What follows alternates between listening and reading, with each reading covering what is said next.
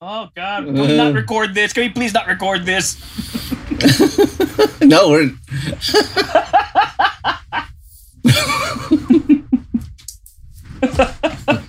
oh dear God! I I I'm enjoying what our engineer is watching.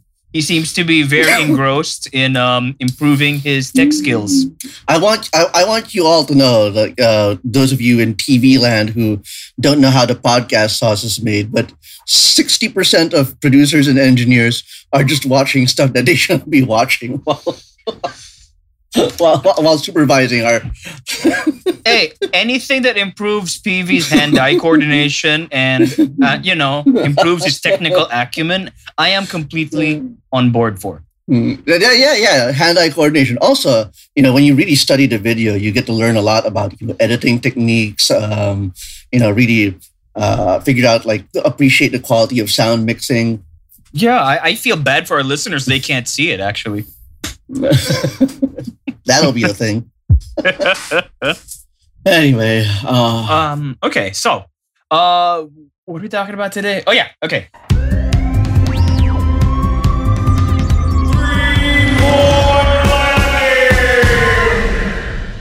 This is the first episode, uh, essentially, of Three Point Landing quarantine sessions.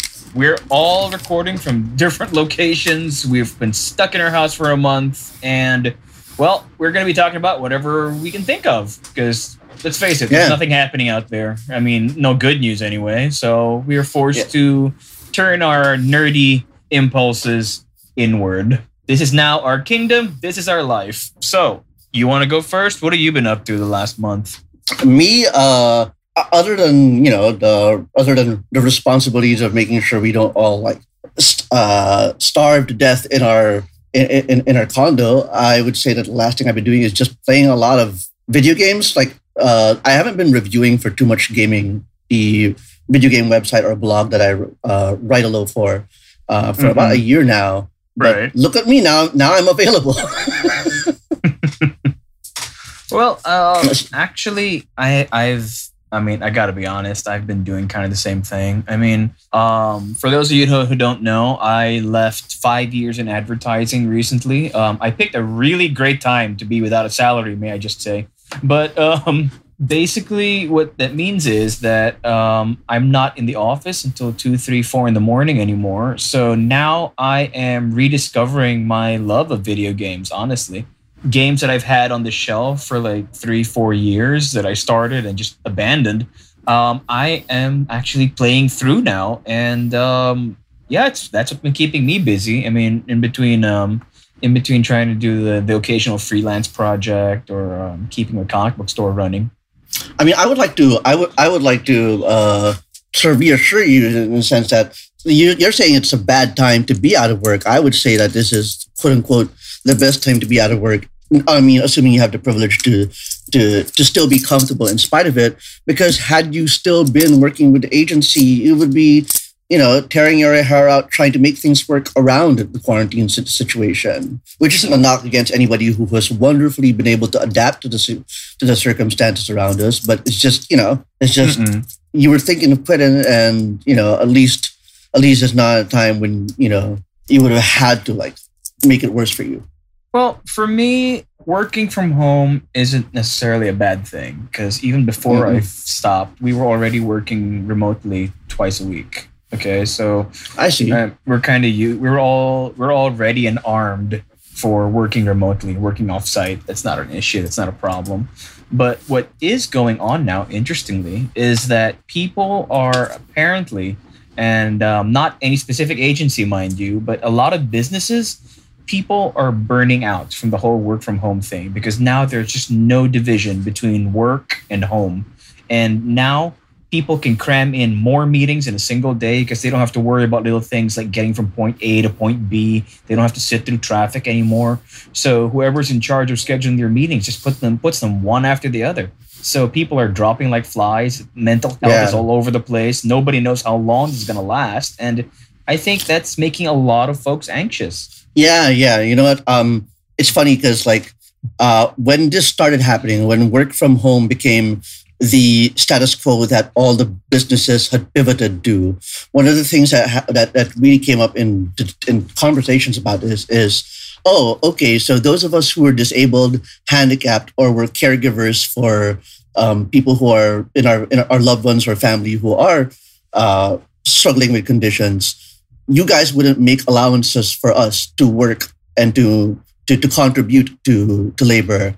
But now that a majority of able-bodied workforce can no longer participate, that's when these companies decide, oh wait, you know what? Now suddenly we can work from home. And right. That's that's annoying, but okay. So uh, let me take this and bring it forward and say like, well, uh, you know, in the end, it's a good thing. At least it happened anyway.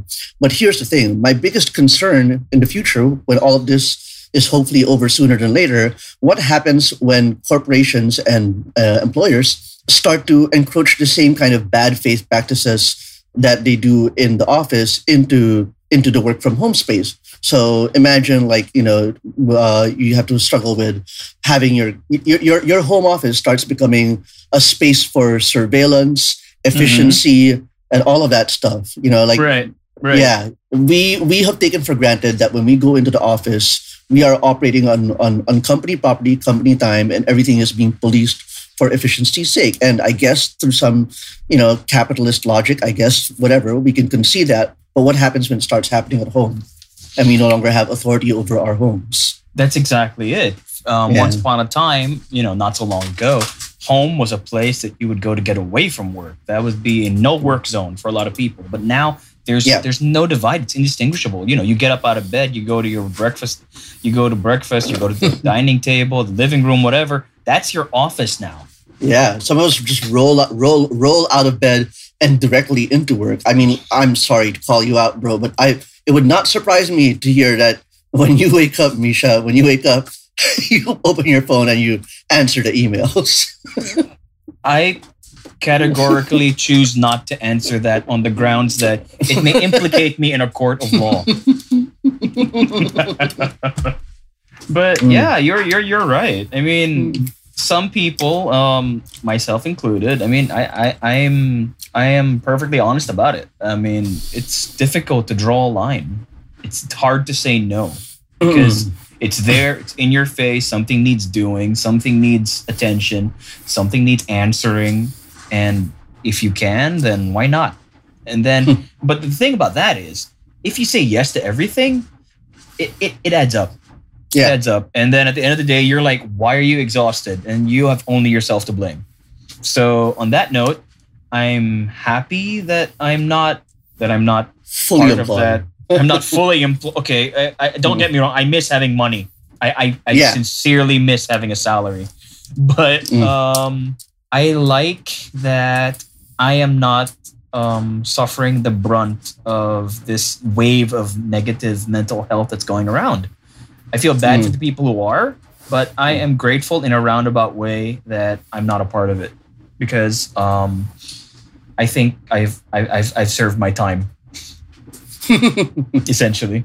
So yeah, so anyway, um, enough existential angst. Uh, I'd say let's move on to uh, something I'm really excited to talk about. Like everybody who's been listening to the past, I'd say seven, eight episodes of uh, Three Point Landing know that between the two of us, I am a passionate, uh, passionate lover of the game's medium, like you know, as a whole, and uh, it's incredibly exciting for me to hear that uh, you have finally found time to to play more games and you sort of like catch up with a medium that you've fallen out of step with for the past half decade? Well, here's the thing. I mean, yes, I, would fallen out of step, but um, I was always kind of aware on the. it was always on the peripheral. I mean, it's not like I was wanting for for consoles or for major yeah. titles, major titles. I just didn't have the time to devote to them, to pay any attention. Yeah, to to, to that's real. That's real.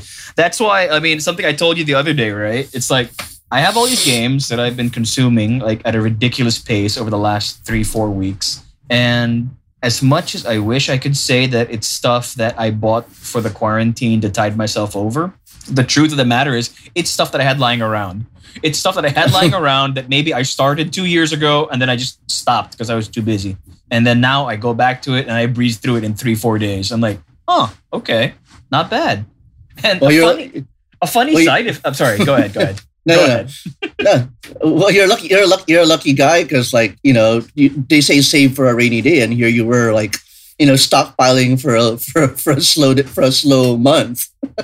Ah, well, I, I, nobody could have seen this coming, honestly. That's true. That's true. That's true. Which makes it rather. Um, th- that's why something that I think is kind of funny um, about what you said earlier about companies who are making their adjustments for uh, people to work from home or to accommodate people working remotely. Um, something that's interesting about that is that companies and services are now making accommodations or concessions that they previously had maintained were impossible. Like, for example, um, internet providers in the states have, by and large, lifted their data caps just to keep people in front of their Netflix or to in, in, Mm. to encourage people to work remotely, just to keep them indoors Mhm. because um, their quarantine is nowhere near as strict as ours. Now, if those Mm. service providers could have lifted these data caps years ago, then why didn't they?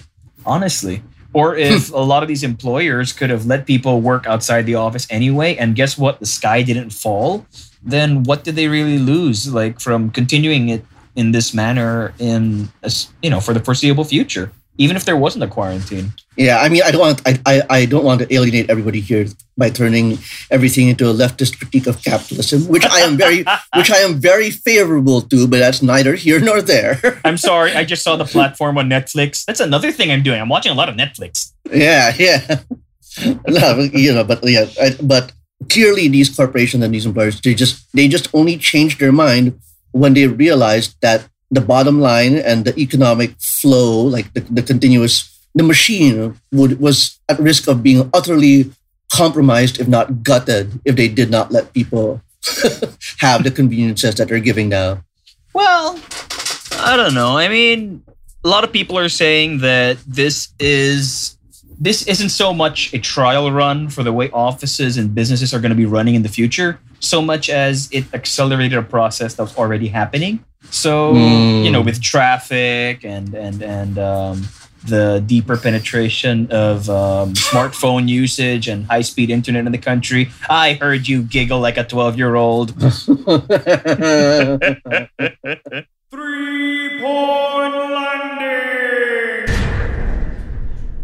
so, But- so what have you been playing lately? Please You- enlighten you- me. This this crazy wild journey on the PlayStation 4, where greatness awaits.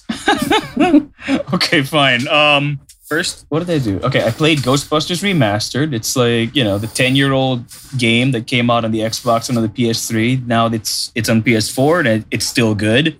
Um, I played Spider Man all the way through, uh, like hundred percent all the way through. I mean, I unlocked all the all the crazy outfits and all that stuff.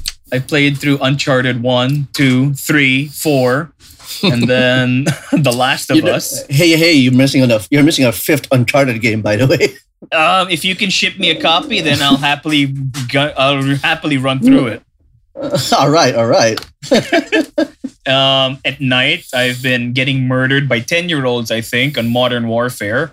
Um, it's done nothing for my ego, and right now I'm halfway through Jedi Fallen Order. oh, that's great. You're halfway through. Cool, cool, cool, cool. halfway through, which is actually it's a funny thing because like the games I've been playing, I mean, you can I have basically gotten a crash course in the last five se- se- seven years of video game storytelling. It's ridiculous, honestly, Mm. and you can really see that evolution. Yeah. like Ghostbusters is a ten year old game, and then Uncharted came out in what 2013, 2014 or whatever. Uh, Uncharted One came out Oh, in yeah, yeah, yeah, 2007. Which Yeah, one came out in 2013? Um, I think I think was part three. yeah.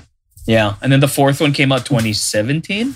And Part three I- was part three was 2011 or 2012. Last of Us, uh, the original Last of Us, came out in 2013. That's okay. okay. See, I got the dates mixed up. But Yeah, you know yeah. what's what's incredible is that um and even with Spider-Man, I mean just seeing Mm-hmm. how games um are largely indistinguishable from their cutscenes now. And I, I'm I'm sorry, I know I sound like a complete noob, but um I am enjoying the heck out of this. I love the seamlessness of the storytelling. I love the the immersion that happens. Like for the first time, I actually feel like I'm playing through movies.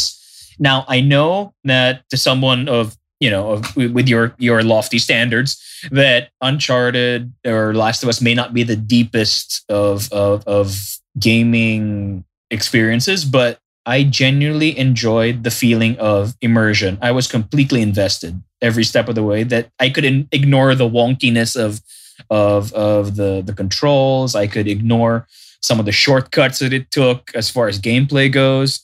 Um yeah, I mean, I love that technology has gotten us to this point where we can feel for these pixelized char- pixel based characters like they're flesh and blood. I, I did not expect to get to get invested. I just wanted to shoot bad guys. I, I always joke, joke about this with my wife. Uh, we always say like when we see like something really amazing looking in a game, we go like, "This is it. We've done it. Nothing better can ever be achieved." Knowing, and you know, the joke being, no, we know full well that a year later, that's going to be completely untrue. Okay, help me out here. This is something we touched on when we talked yesterday, but uh, I I just want to bring it up now.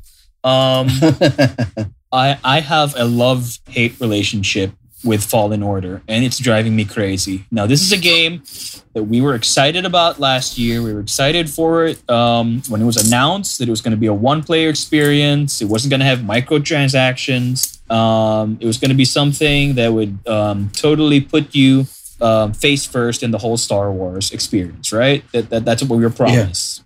And um, from all the trailers, from all the, the, the marketing that was done, by and large, it looked like another one of those games in the vein of um, Force Unleashed or even uh, Tomb Raider or Uncharted. You know, third person, um, a robust action mechanic, something like Arkham, the Arkham series, right? Except set in Star yeah. Wars, basically. Now, that's not entirely what we got, and I, this is where I love it. I absolutely love it. I love it because it's more like Bloodborne or uh, you know or Dark Souls or even you know the the Metroidvania genre. Honestly, uh, where you build up your skills and then you double back in the same landscapes, the same planets, the same maps, and um, you can um, take on obstacles or foes that uh, previously would have been impossible. So basically, you're it's just a constant matter of leveling up and remembering where you've been and retracing your steps. And you know what? I love that. I love that I'm able to do those things in a Star Wars context. It's, it's something we've never seen. We've seen, we've already seen Force Unleashed. We know what it's like to be a third person badass Force wielder. We've already seen, uh, you know, um, we've already seen uh, stuff of that of that kind. So we didn't really yeah. need another one. So I love that the developers are trying to do something different. I love the living yeah. daylights out of that. Uh, you know, you can correct me if I'm wrong, honestly.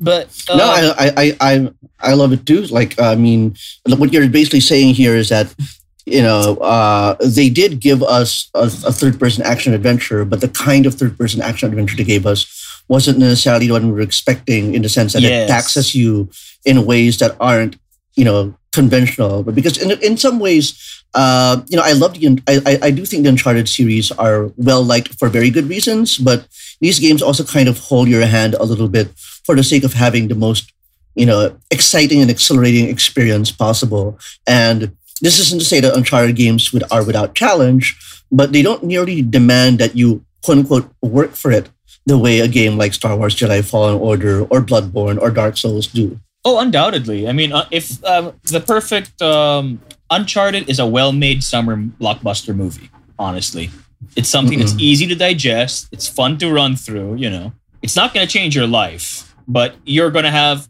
you're gonna enjoy the hell out of the experience. Yeah. This one is trying to do something a little bit more in depth, and I I really love that. The only so trouble. Oh, sorry. Go ahead. Go ahead. So where do we? So where do we land it with the with the with the part that you don't care much for? okay, here's where the hate part. Okay, that's what I love. I love that it's doing something different. It's more than what we were promised. It's different from what we were promised. Uh, what I hate about it is that sometimes I feel that I'm fighting the controls. Now, I mentioned yesterday that I was spoiled by playing five Naughty Dog games in a row, but I realized I, I realized that okay, that's due to a couple of things. One is the tightness of the controls on Uncharted and on Last of Us, and the second is the the precision of the platforming mechanics because they are polished they, I cannot complain about the platforming mechanics in any of those games. But um, I admit that the they were designed with the casual gamer in mind as far as Naughty Dog is concerned. So they're Mhm. a lot more forgiving than a lot of others. But I realized also another reason that I'm being so particular about the controls of Fallen Order is because I also played Spider Man. Oh God, yeah, right. Spider Man controls. we didn't even like bring that up yesterday. Spider Man, exactly. That's what I said. I mean, I thought about it after we talked. I realized it's not just because Naughty Dog spoiled me, it's because I experienced what the hell pristine control feels like. And I just Yeah, don't yeah, get yeah. that from Fallen Order. Spider Man Spider-Man handles like a controls like a- dream. hon- yeah, well, I was saying, I was saying the same thing. Controls like a dream. It's fantastic. I mean, Spider Man. I mean, we've played games for like the last 20 years where you're able to swing through the city as Spider Man, but you've never been able to do it with this level of um, finesse, with You this know, level of, um, of, of, of um, polish. It's incredible. You know, if it weren't, if it weren't, if it weren't stale, if it weren't like, if it weren't for the fact that Spider-Man came out over a year ago, I would be glad to do what I'd call a spoiler cast of Spider-Man with you. But moving on, uh, it's funny because like I, I think one of the, the struggles with Spider-Man historically is that if you play Marvel Spider-Man, the new one PS4, it actually people celebrate it a lot, but it actually doesn't play conceptually it doesn't play very differently from the other Spider-Man games. You know, up is up, down is down. There's web swing buttons Yes. wall crawling and all that stuff. But they somehow managed to slightly idiot proof it. There are times when Mhm. the wall crawling can get a little bit naff, but they don't. They make sure to not put you in a situation where you do too much wall crawling, because you know to and, and land yourself in a bunch of hot water. But that has always been a problem in other Spider-Man games. What, what Insomniac games did really is to go like, all right, what can we make right, and what can we not make right, and if uh, and and take those portions and make sure they're not part of the core experience. Yeah. Um, and I like that. And like I said, it didn't necessarily do things that hadn't already been done. It just did them Yeah, so yeah, yeah. well that you forget about anything that came before. Honestly, Yeah, that's It's how funny good Spider-Man game was. it's funny because when when they released when they released uh, the first trailer for Spider Man, like and they and he did the rhythmic combat thing where you, you know with the you know circle X triangle circle. I was like, wait a minute, wait a minute, is this is this Arkham Asylum? I love have- this game when it was called Ar- when it was called Arkham. no, but I was I, that was that for me was a point of celebration. Like I would joke to my wife, I'd be like, you know, I, you know, Batman Arkham Arkham City is great, but what if he was Spider Man? and I was like, whoa, what, there it is, there it is. It's all I Yeah. wanted. Spider-Man was great, and the fact that it had a great story to back it up, it just made it even all the more worthwhile. I have to admit, though, I'm I'm I'm sorry, but I was kind of let down by the DLCs in Spider-Man. Yeah, it's uh I liked it. I can I, I I can imagine why some people wouldn't. I think it's because I was already invested in the Yuri Watanabe character to really like the story, but I know some people are just like, eh, this feels kind of peripheral. it really did. The DLC Yeah. absolutely felt peripheral because it was just more of the same kinds of missions. And I was like, Mm-mm. do, do you know the sheer amount of repetition you need to do to get 100%? I mean, I know you do. So I did not need to be doing more of the same. Um, but, but that's just me. Maybe if I played it six months apart, it would have hit me differently instead Maybe- of maybe. instead of like three days apart after finishing the main game. Mm-mm. I mean, this, again, this is another kind of conversation entirely. For me, I felt a tremendous amount of empathy for the Watanabe character in the first, in the base game, and in the second game. Like that's and that's personal. That's and that's personal in the sense that I I thought I connected with that character, you know, and therefore it made it easier for the game to be for the DLC to be better for me. But anybody else who does not connect with that character, yeah, that's that that DLC is not going to work because Black Cat isn't that interesting either. no, she's not. I mean, Yeah, you would think. I mean, she she's was. well, she's she's well acted. Yeah, but let's Mm-mm. fa- uh, you know I got issues with the facial Mm. animations of this game. I love everything else. It's just their Mm-mm. faces I can't get over. It's like Uncanny look- Valley. it's not just that. They look like, and I I I've, I mentioned this to PV actually. They look like people who were CGI'd by aliens after having heard descriptions of people. So parang, technically they're fine, but Yeah, There's just something wrong. It's not just the uncanny va- uncanny and the act. Mm-hmm. It's not just the uncanny valley. It's just that Mary Jane just looks. I'm sorry, she's very plain. She's not a head turner in this game. I think what ha- what what you know I think you're right about that because I feel like Naughty Dog's games as much as I like they, they stylize their animations and so does um and um Insomniac Games has also stylized their animations in their previous game Sunset Overdrive. So Right. even though even though Nathan Drake is photorealistic, there's a way that he cocks his eyebrow and smirks that isn't the way a real human does, but it's the way a cartoon does that makes it actually more relatable and more human. If you catch my drift. Yeah, I agree with you. Um, Yeah. I don't know if you can chalk if we chalk that up to the direction or the Mhm. the animation team. Honestly, I don't know. I don't. I, I don't know. Or maybe just because Naughty Dog has a really good um, synergy between those departments. I don't. Know. I'm on I'm I'm on I'm on I'm on animation. I would uh, give all the credit and praise to Naughty Dog's animation department, which is also um, one of the most heavily crunched animation teams in video game business. But That we'll- is we'll true. I feel I feel so bad for them actually. Don't get me wrong. I mean, their working conditions are horrible, but they Yeah. put out such beautiful stuff. yeah, I just wish that they didn't have to kill themselves every time to do it. yeah, yeah. Okay, Maybe one day we'll do a labor in the game industry episode. Who knows? Wh- which brings me to why, in the name of all that's good and clean, am I playing Archie from Riverdale as the Jedi in Fallen Order? oh Jesus Christ! Yeah, I know, right? I even He I was, is uh, he is Archie from Riverdale. Look at him. I just thought he looked like the face of mouth breathing incels, but that's just me. You think everybody's the face of mouth breathing incels? Well, if they're pasty white, yes. Look at him. Okay. He's so pasty. He's so pasty. He looks like glue. I don't know. You know so- what's so weird about you, you know what's weird about what's his name? Cal Kess Ket, uh, Cal. Kestis. Thank you, Cal Kestis. You know why? He's so bland. He is so Mm-mm. incredibly bland. Okay. Um, everybody around him has a better backstory than him. Everybody, everybody's better acted. Everybody's more interesting. Everybody has more motivation. He's just like he's just there. He's I- not. He's not an interesting character. Even that that disgraced Jedi Master he hangs out with is more interesting. Even her her dark side apprentice is more interesting than he is. Well, also also Debra Wilson, who plays. Well, yeah, Uh, that, that's, that's fair. Debra Wilson's yeah. amazing. Yeah, she's amazing. I'm not sure if you've ever. You, I'm not sure if you played enough video games yet, but Debra Wilson to me is a rising star in video game acting because she's a she's a she plays the Jedi Master here, or the you know, um, and in Wolfenstein Mhm. she plays like an uh, an American rebel, and she is great in it.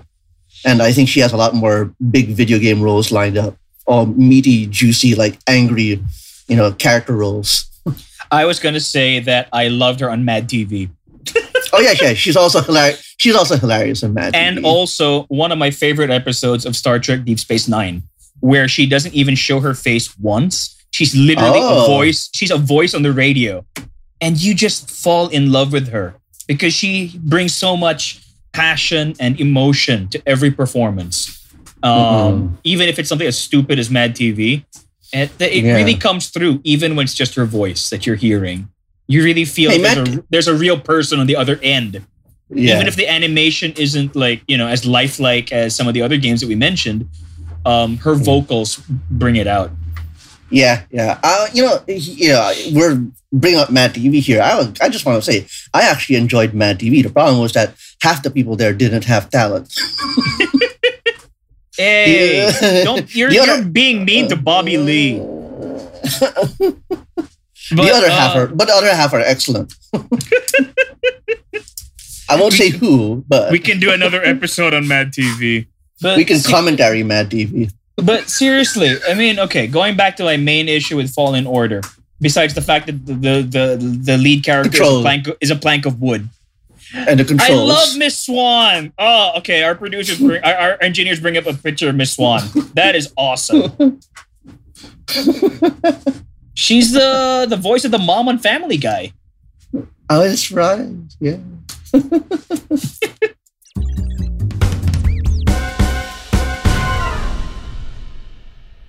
Okay, you were saying yesterday that maybe because the the Naughty Dog games put more of an the Uncharted especially puts more of an emphasis on platforming, so that's a good reason that their platforming controls are more refined. Uh, is that was, was I right in my recollection? I think I, cannot deny that I said that. I No, don't remember. I'm not I don't picking a remember. fight. I'm just asking. No, no, no, no, no, no, no. I didn't say you're picking fat. I'm saying it's I, I. I'm saying if you said I said something ingenious, I'll gladly take credit for it. Y'all go screw yourself, all right? But seriously, I mean, like, for example, just doing something as simple as swinging from one vine to another in fallen order. I should not need force powers to do that.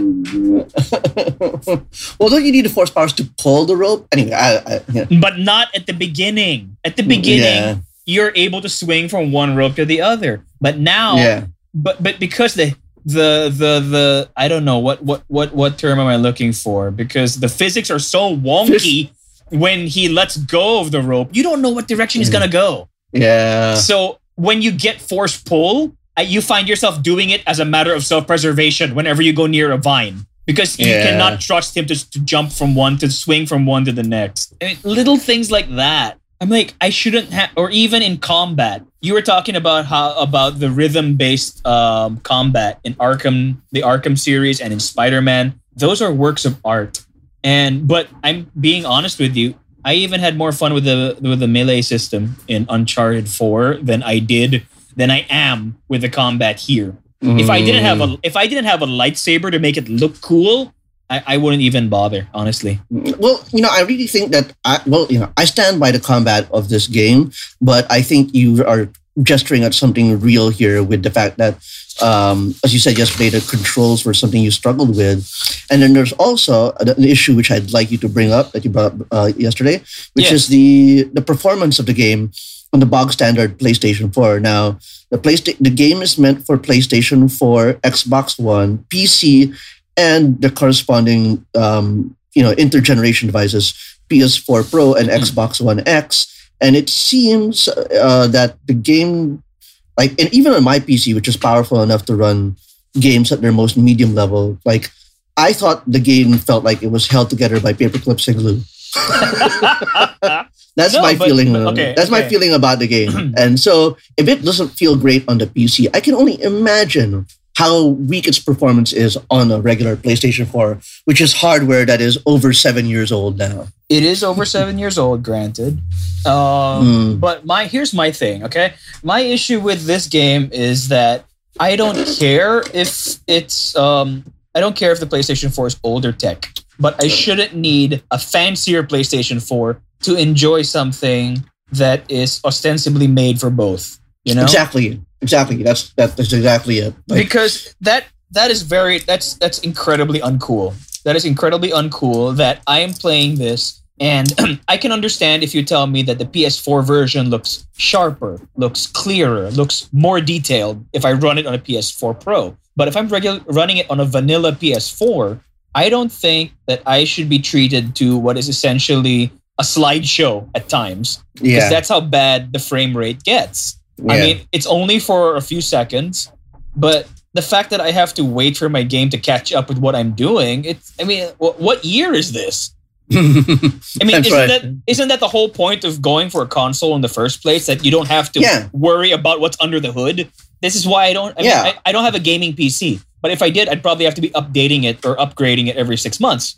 But you assume that you don't have to with a console. Exactly. Like I think I think it's not just you assume that you don't have to with a console. What I really think is going on here, and I touched on this, is that it feels sort of like cons- dishonest to the consumer to say, "Here, we made a game, and it is intended for all of these devices." Yep. And what some of the devices that it is quote unquote intended for uh, are the worst places to experience them, the ones that deliver the subpar experience, all because the people in charge of publishing and development couldn't resist the urge to say, hey, we're going to sell this on that platform because there are 10 million people who own regular PlayStation 4s, and why would we want to turn down an audience base like that? That is.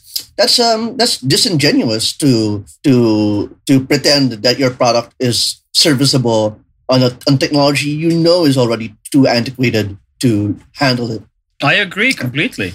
And this is a trend that I think is is is is emerging now that the generation of this console ga- gaming consoles generations usually historically have lasted five years Right. Uh, this is what the lo- the last generation lasted about eight to ten years, Also, and then didn't- this one will last one- about seven. right. Oh, sorry. This one's Yeah. lasted seven. Right. Right. Right. And this And one has lasted seven years, and they're pat they're they're they're they're padding it out. They're making it last longer because they don't want to give up those install bases. You know, they don't want to they don't want to make every they don't want to have to wait for 10 million players to to to grow back again. Right, right. Which I think uh, brings up another important topic, which is the release of new hardware. Because I don't think we're going to get any upgrades to these to these consoles anytime soon. Um, the new, next generation it hasn't even been um, presented to us fully yet.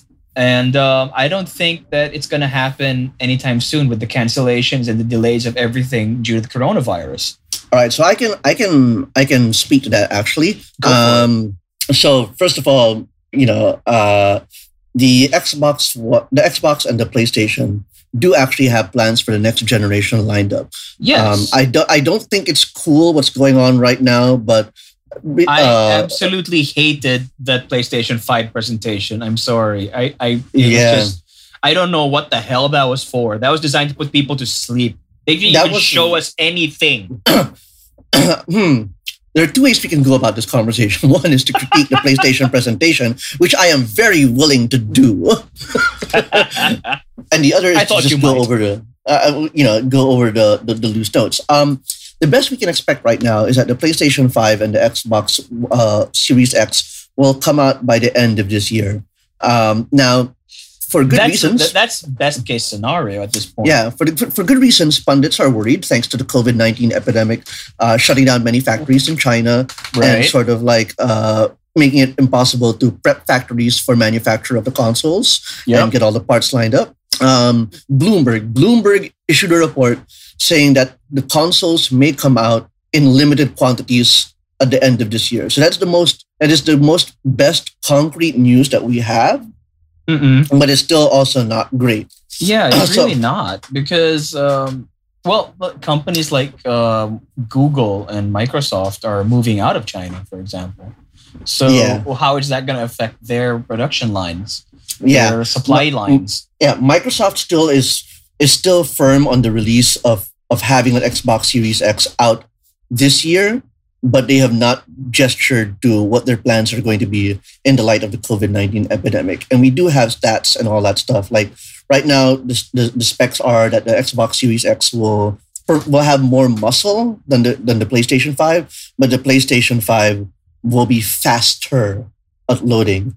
And um, what's funny to me this generation is that Microsoft has been very transparent about the details of their console and and everything that's been coming out. They've sort of been doing the whole drop the veil so that we can make up for the mistakes we made last generation. Whatever. The Playst- yeah, but the report the reports going on with PlayStation apparently is that I have a good word that they waited too long and executives are pissed, which is that they had hoped that Microsoft would not show their cards. And because they did, they are unable to show the PlayStation 5 in the way that they want to because they're worried that they're going to look like they're copying Microsoft.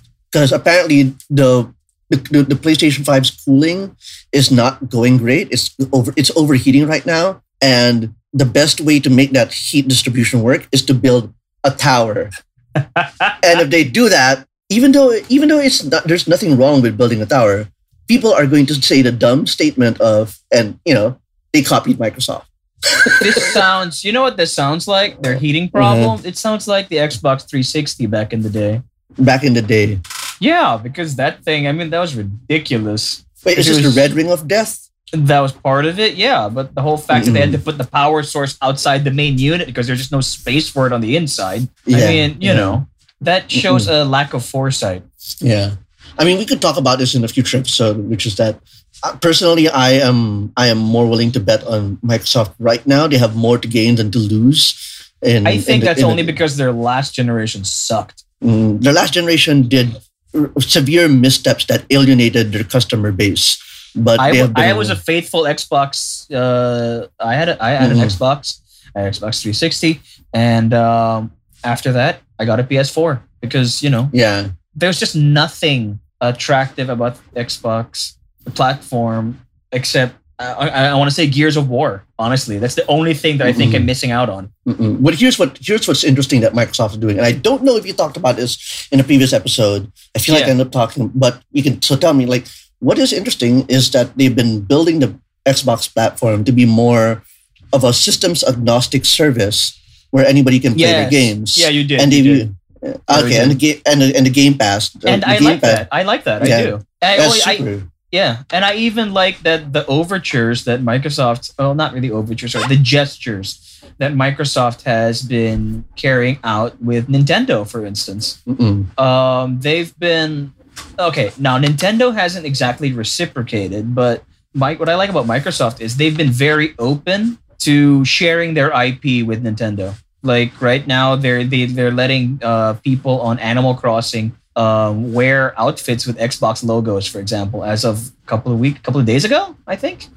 And that's just one example. Other, um, what else? Um, what Microsoft exclusive games did they put on the Switch? I'm trying to remember. Look, uh, Cuphead was available on, on the Switch. Yep, there we go. That was that was an olive branch, if um, as far as I can tell. Yeah, and you know the, the fact that the Game Pass has become bottomless value, Yeah, and um, because they're more interested in growing a large user base, and I'm interested these- in that. Very interested Yeah. in seeing where that goes. Yeah. Actually, yeah, and I could I could sing my my my positive uh reception my my, my pluses on Xbox all the live long day right now.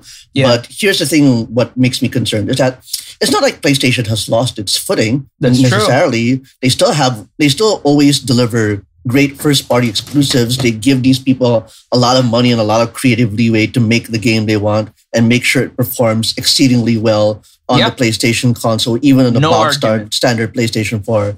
But the thing I'm worried about them is that when it comes to features, they have become a reactionary company. They they they they put in the streaming service. This, they put in this uh, remote play streaming service into the PlayStation console years ago, but didn't do any effort to develop it. And then only when Microsoft started showing that they were really, really serious about it, did they start make trying to upsell that service again. right, And then right. same thing, same thing happened with the crossplay thing. Like they all they have all the technology and, and and and the resources to make interesting things and features for the PlayStation platform. They're just never motivated to do it until they feel like they're threatened. So they become a reactionary company in that regard. Which is odd because by and large they have the largest fan base. Honestly, the exactly. Yeah, they have a strong, you know, in multi generational fan base. You know, They've had the largest for what the last three, four generations at this point. And you know, you, any ex- executive executive can say, "Why would we develop, develop that service? Why would we develop that feature? People might not use it anyway." And you know, but and the counter argument I have to that is, you have a captive fan base, you have a captive audience. They will, if you if they they if you build it, they will come. They will gladly evangelize They your will. They will put up with whatever experiments you throw at them. Basically. Yeah. absolutely. Yeah.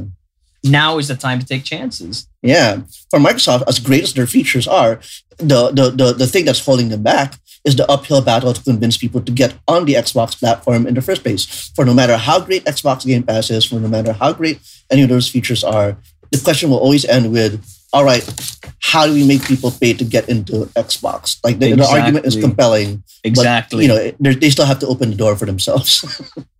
And that, that, that's not all. I mean, th- at this point, say what I meant, what I said earlier was Xbox, fine, they have Microsoft money to play with, but at this point, everything, anything that they're doing is basically a throw it at the wall and see what sticks approach because of the missteps that happened last time. I mean, you know, stop me if I'm wrong, of course. No, I think I think that's I think well, I want to ask you a question, Misha, which is that do you think it's inherently exciting or interesting when companies do that? For example, I want to bring up the example of Marvel Marvel Comics. Go Remember ahead. when Marvel Marvel Comics used to be was on the was a, was about to go bankrupt back in 2000s, and you you're a bigger comics historian than me, so maybe Yeah. fill me in on some of the details. And at that time, Bill Jemas took over as publisher. And in my opinion, my interpretation of his regime was just make fucking anything and we'll see what works. Unfortunately, that's yeah, that's entirely true. And- editorial and some of the- direction. editorial direction was not in a good place back then in the Yeah, and like and, late and of 90s those and the early 2000s. Honestly, Yeah, and some of those ideas were some of those ideas were great, like the Ultimate Universe, and some of those ideas were ill-conceived marketing three ways between Marvel and uh, what was that that thing that that weird like uh, Tom DeFalco writes a book and and Joe Quesada writes a book and Bill Jemas writes a book and they like good. they yeah. compete to have like they have these weird publicity stunts. They had like Trouble, the origin story for Aunt May and and Uncle Ben or whatever Stop like it! I'm trying to block that out. I, I was almost successful. I still have it here, unfortunately. Yeah, but my but my point is is that Oh god, You know, it's over there. It's that yellow one. Ugh. Anyway. But The- honestly, okay, okay. A here's, a, here's the thing. Okay, I, I appreciate the comparison, but um, there's a difference between trying to regain an audience whose trust you lost and trying anything to get their attention and trying anything out of sheer desperation. Because I don't think Microsoft is desperate at this point. They know they made Okay, mistakes, okay. but they have deep enough pockets that they can try crazy stuff to try and win them back. Versus Mm. PlayStation, Sony, which is just happy to sit on their laurels, from what I can see, until Yeah. they, what you said, until they feel threatened. yeah. But at the end of the day, I mean, honestly, um, this, this is something that I firmly believe. Um, ever since, um, you know, ever since Super Nintendo and Sega Genesis or Mega Drive, depending where you're from, something I firmly believe, honestly, is that it's the games that are going to drive it. Nobody cares what's under the hood outside of programming circles, outside of dev circles. Nobody cares. That's Yeah. why I thought that that keynote of the PlayStation 5 was horrible last month. Was that last month or the month before? No, it was last it was month. last month, and, It and was- I, I, Boring as all hell if you were not an engineer or a developer. yeah, I'm not. I'm not going to attempt to defend that keynote, but I do want to point out that it's clearly obvious that this keynote was not intended for the public to be see, for the public to see it. It was a Then G- why did they promote it as G. such? Why did they promote it as such? That's what irks because me. so- because yeah because somebody somebody on executive decision making was fucking dumb. I mean, look, there's only going to be more of these online sessions be- with the lack of big events. Concerts know, are being right? canceled. Conventions are being canceled. Things are No being done E3. online. Things are being done virtually. Things are being done by telepresence. They have to figure out what their game plan is if they're going to launch the PS5. Now, we all know it's going to be successful initially, but On, s- on, At- on some at- level, it's going on to be successful. On some level, it's going to be successful just from the existing fan base. But at the end of the day, they have to figure out how they're going to present it to us in a way that aligns with the way the world works now. They can't just keep hoping, oh, we'll do it at the first big convention when all this blows over. What if it doesn't blow over? I mean, not to be fatalistic. I'm just being, I'm just, you know, they have to act not like things are going to go back to the way they were, but they have to act like, what if this is the way things are now? Basically, what if Wow, this is how it is moving forward? So that's what- a dark thought. No, I, I'm just. you're, you're, no, you're, you're, you're right. You're right. we don't know that this is going to be the last quarantine in our lifetime.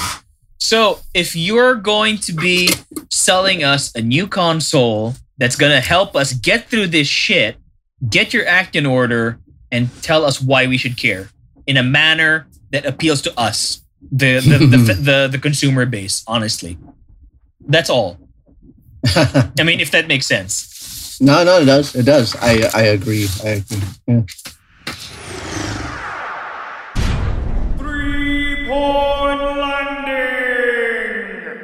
Wow. I think Ah. I know. Wow, this this this went in many unexpected directions. I was just going to talk about being a reborn gamer. I think everything. Yeah. Wow. I'm sorry. Uh, I, I, I get. I, I think this is. You know. Oh wait, I think okay. this is. wait. Sorry. Okay, I know you're gonna you're you were thinking that's a good note to close on. I have one last example of how things are different now. One last example. Oh, Um, no, no, no. Go, go, go, go. Final Fantasy VII. What happened to the global release? Yeah. You know. You know what? I. That is haven't a had- perfect reflection of how things have changed and how things are already different. Can I can I talk about this? Because I think Yeah, I think please, I, please do. I, I I have been thinking about this. I haven't been able to talk about this with a lot of people. Uh, Go for is it. that I really You want to hear it. Final Fantasy VII remake is incredibly fascinating and I don't mean the game itself. I can talk about that in a later date. I mean what you're talking about, which is the, the way the world is now has Yeah. really affected how we're going to how games are released, Yeah. appreciated, and enjoyed. If if if the if quarantine was not in effect right now, We would all Final be Fan- playing it. We'd all be ignoring each other playing it. Oh well, what I was going to say is that uh, there, some of us got digital copies. Some of us managed to get the copies before they, they, they were supposed to come out. That's But fine. here's the thing: there, if if FF7 remake came out and there was no quarantine, there would have been a massive celebration in Times Square or something. There would have been there would have been uh, parties all over Tokyo. You know what I mean? Like there would have been huh? fan events. There would have been community events, like It's all of that that stuff. Yeah, like and it's not just that good. That's that is the mythic status that this game has with some players. I'm actually not an incredible Final Fantasy fan, but I recognize the importance that this game has for millions of people, and the fact that this game came out as a sort of like sort of like a pinched out little you know uh, piece of entertainment that's managed to squeeze by, you know, without just in time for the for the lockdown to really settle in I agree. is unfortunate. It is a, it is. I wouldn't call it an injustice, but I'm sure everybody at Square Enix was just like, "What the fuck?" We, you know, our release plans are this. well, uh, I, yun nga, eh, because the the thing with um with everybody's um, supply lines and supply chains being disrupted is that it came out in different markets in different times, if it came out at all. Now, for me personally, the only reason I don't have a digital copy is because I like I like seeing things on my shelves. Honestly, Yeah. So I, I yeah. am I'm holding out as long as I can. But Mm. the thing is, I'm sure, I am sure that there are diehards out there who had the physical copy on pre-order, the big deluxe edition, who gave in and bought the digital copy on day one because you know they just couldn't wait for it, and that is a Yeah, sign. That is a sign of evolving um, consumer habits yeah. and, and um, it really is just screwing up traditional ways of marketing, traditional ways of release. And that's exactly what I meant. That PlayStation has to get on board, Sony has to get on on board and figure out how they're going to sell us the next console. I want to circle this back actually to something else you said earlier, which is that, you know, like, okay, so a lot of people were not able to get the copies of the game physically Yeah. due to, because they were because they were locked in they were locked into pre-order, therefore it's, they got physical copies. Now, Right. what we need to go back to is that whole uncapped internet data thing, which is that uh, you know, those of us who bought it on digital, we had to wait and downloaded it for like how many hours or how many days, you know, uh, because our internet just, you know, because companies won't give us better internet. yep, yep. And this is where the whole part about being a third world nerd comes into play. Yeah, I was 85 gigabytes. It took me like two days to download this fucking thing, and I'm and and it's a review copy, so that means you know I'm on the clock right now to get this done past the embargo. that would not have taken me anywhere near as long, but I think that's because of disparity in the providers and the locations of our services.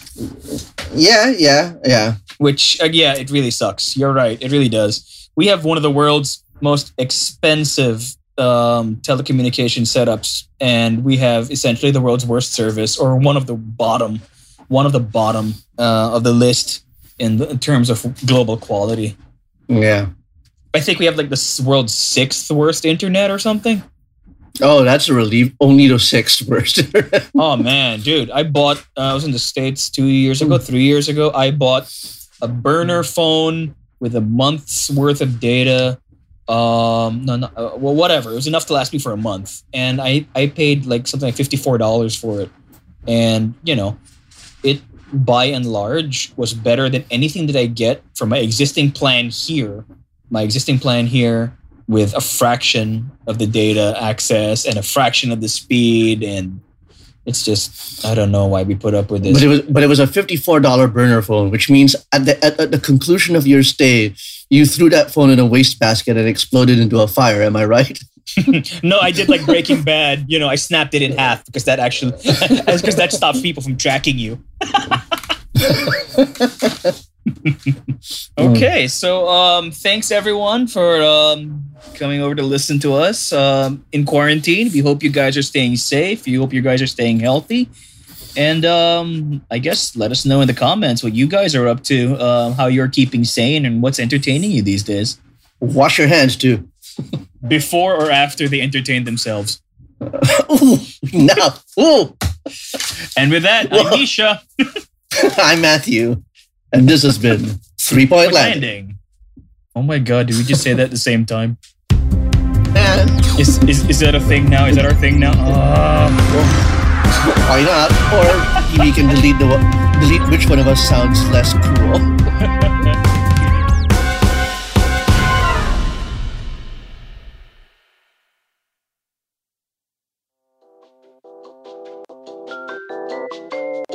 This episode of Three Point Landing was produced, recorded, and distributed under quarantine by Big Baby Studios.